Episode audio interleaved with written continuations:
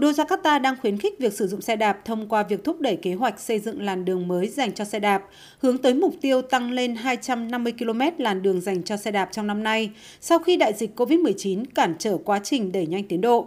Chính quyền thành phố hy vọng có thể sớm hoàn thành 500 km làn đường dành cho xe đạp ở Jakarta trong thời gian tới.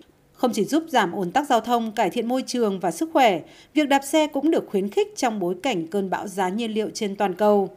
Trưởng ban điều hành Liên đoàn đua xe đạp Indonesia Lisito Sigit Prabowo kêu gọi người dân tăng cường văn hóa đạp xe.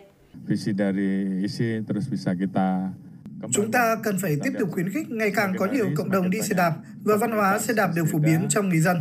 Khi dầu nhiên liệu trở nên đắt đỏ, đạp xe có thể trở thành một giải pháp thay thế để đi làm hoặc đi những nơi khác.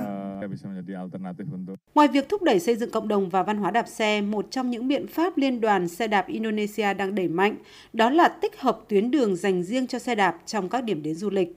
Điều này không chỉ giúp thu hút khách du lịch những người có sở thích đi xe đạp, mà còn thu hút đầu tư trong và ngoài nước trong lĩnh vực sản xuất xe đạp, mang lại lợi ích lớn cho nền kinh tế của địa phương. Thống đốc Jakarta Anies Baswedan cũng nhấn mạnh những giải pháp hướng tới mục tiêu biến Jakarta trở thành thành phố thân thiện với môi trường. Jakarta đang phải đối mặt với tác động của ấm nóng toàn cầu, mà một trong những nguyên nhân chính là do ô nhiễm không khí. Đạp xe cũng là một trong các giải pháp để giảm ô nhiễm không khí. Chính quyền thành phố cũng đang đẩy nhanh triển khai xe buýt điện Transjakarta với mục tiêu đến cuối năm 2030, tất cả các phương tiện giao thông công cộng ở Jakarta sẽ là xe điện. Trong 4 năm qua, chính quyền thành phố xây dựng và cải tạo hơn 100 công viên để tạo môi trường trong lành cho người dân.